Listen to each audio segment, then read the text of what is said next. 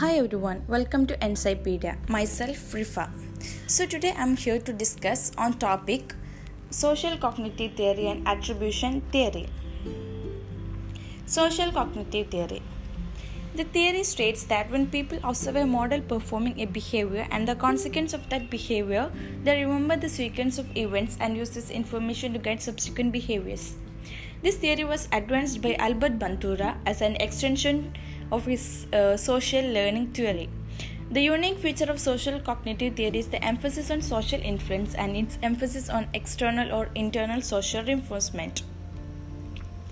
This social cognitive theory describes the influence of individual experiences, the actions of others, and environmental factors on individual health behaviors.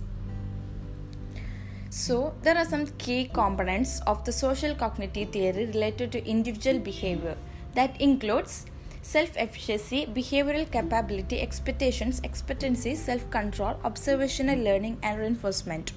So, first, self efficacy. That means the belief that an individual has control over and is able to execute a behavior. Second one, behavioral capability. It's about understanding and having the skill to perform a behavior.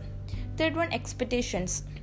That means determining the outcomes of behavior changes. Fourth one, expectancies. Assigning a value to the outcomes of behavior changes. Fifth one, self control. That means regulating and monitoring individual behavior. Next, observational learning. Watching and observing outcomes of others performing their desired behavior. Last one, reinforcement. Promoting incentives and rewards that encourage behavior change. Next, discuss about attribution theory. The origins of attribution theory can be found in the work of Heider, who argued that individuals are motivated to see their social world as predictable and controllable. Attribution theory is a study which comes under the social psychology through the theory Heider explains that causes of individual behaviors and events. The origins of attribution theory can be found in the work of Heider, who argued that individuals are motivated to see the social world as predictable and controllable.